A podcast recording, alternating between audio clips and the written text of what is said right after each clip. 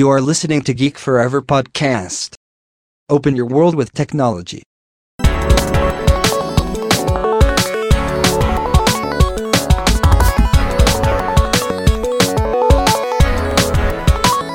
This is Geek Story.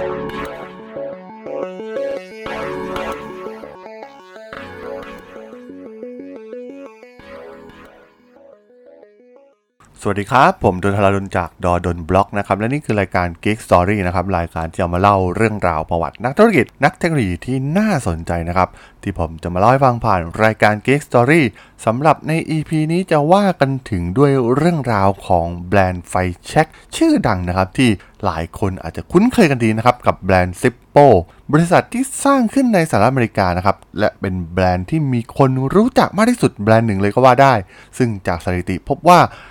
98จาก100คนของชาวอเมริกันเนี่ยจะรู้จักกับแบรนด์ Zippo โดยอัตโนมัติซึ่งในแง่ของการรับรู้แบรนด์นั้นถือว่าเป็นสถิติที่น่าอัศจรรย์เป็นอย่างมากอย่างไรก็ตามนะครับความสำเร็จในระดับนี้เนี่ยมันไม่ได้เกิดขึ้นเพียงแค่ข้ามคืนมันเป็นเวลากว่า85ปีมาแล้วนะครับที่ผู้ก่อตั้งอย่างจอร์จ เบสเดลเริ่มก่อตั้งบริษัทและต้องขอบคุณความมุ่งมั่นในระดับคุณภาพของเขาและการทำงานอย่างหนักที่ทำให้ Zippo เนี่ยสามารถมีชื่อเสียงได้ทั่วโลกด้วยไฟแช็ก windproof นะครับหรือรูปแบบของไฟแช็กกันลมที่ออกแบบและสร้างขึ้นในสหรัฐอเมริกาทุกอย่างเนี่ยได้เริ่มต้นขึ้นที่แบรดฟอร์ดคันทรีคลับนะครับในเมืองแบรดฟอร์ดรัฐเพนซิลเวเนียซึ่งเป็นที่ตั้งของโรงงานผลิตและพิพิธภัณฑ์ของ Zippoเมื่อแบสเดลเนี่ยกำลังเฝ้าดูเพื่อนคนหนึ่งของเขาเนี่ยกำลังจุดบุหรี่ด้วยไฟแช็ก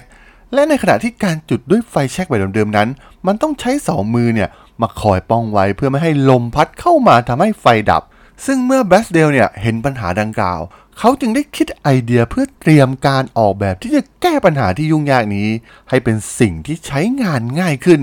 ต้นแบบของเขาจึงยังทำการออกแบบปล่องไฟเพื่อปกป้องเปลวไฟในสภาพที่ไม่เหมาะเช่นในสถานที่ที่ลมแรงทำให้ไฟแช็กเนี่ยสามารถทำงานได้อย่างสมบูรณ์ซึ่งสิ่งนี้นี่เองที่นำไปสู่ไฟแช็ก Zippo ตัวแรกที่ผลิตขึ้นในปี 1933 ซึ่งจากจุดเริ่มต้นนี้เองแบสเดลเนี่ยก็กล้าที่จะรับประกันการใช้งานแบบไม่มีเงื่อนไขสำหรับ Zippo ทุกรุ่นซึ่งผลิตภัณฑ์ตัวแรกนั้นเข้าสู่ตลาดในราคาขายปลีกที่ $1.95 ดอลลาร์เท่านั้นและในช่วง85ปีที่ผ่านมาไม่มีลูกค้ารายใดที่ต้องใช้เงินเพื่อซ่อมแซมสินค้าของ Zippo เลยแม้แต่ครั้งเดียวและเช่นเดียวกับชาวอเมริกันส่วนใหญ่ในช่วงสงครามโลกครั้งที่2ซึ่งต้องบอกว่าสงครามโลกครั้งที่2มีผลต่อ Zippo เป็นอย่างมากในฐานะผู้รักชาติตัวยงแบสเดลเองเนี่ยได้ทุ่มเทการผลิตทั้งหมดให้กับกองทัพสหรัฐการผลิตที่ทำให้ไฟแช็กเนี่ยมีประสิทธิภาพมากที่สุดเพราะต้องยอมรับจริงๆว่าบุหรี่เนี่ยถือเป็นสิ่งสำคัญอย่างหนึ่งในสภาวะสงครามเนื่องด้วยความเครียดของเหล่าทหารที่ต้องใช้บุหรี่และไฟแช็กเป็นที่พึ่งอยู่เสมอและเมื่ออเมริกาเนี่ยเข้าสู่สงคราม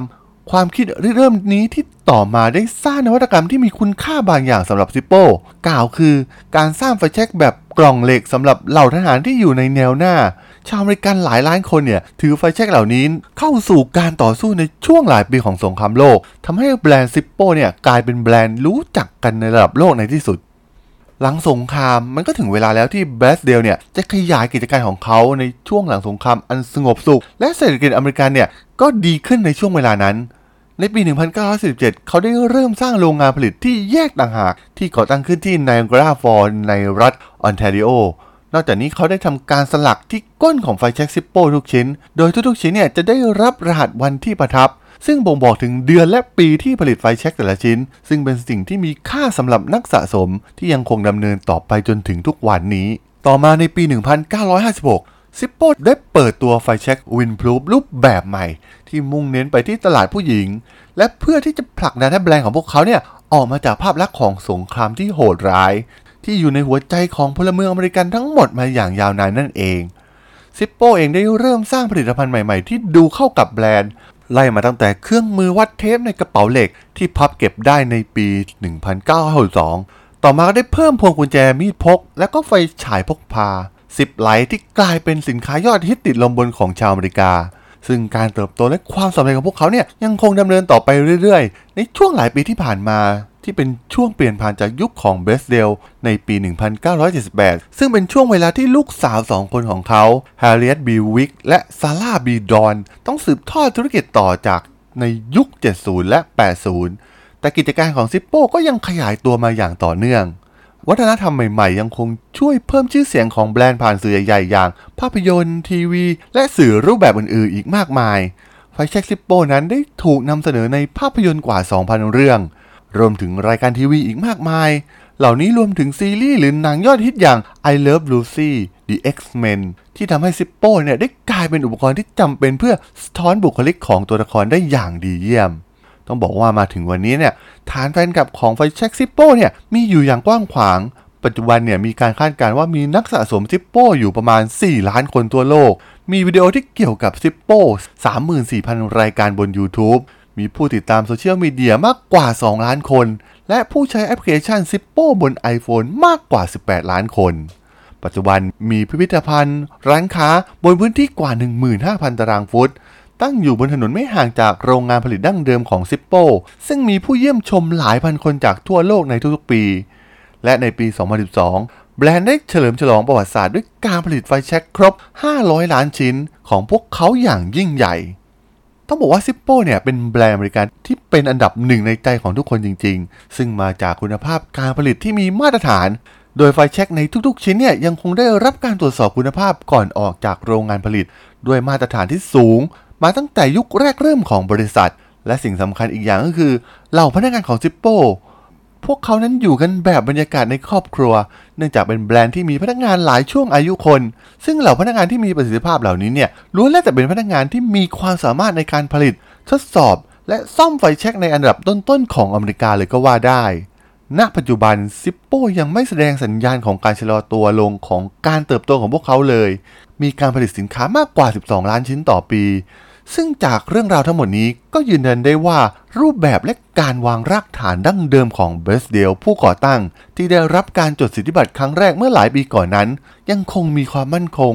และคงคุณภาพแบบแนวคิดตั้งต้นของเบสเดลที่ได้สร้างไฟแช็กที่มาตรฐานสูงไม่เปลี่ยนแปลงมาจวบจนถึงปัจจุบันอย่างที่เราได้เห็นกันนั่นเองครับผม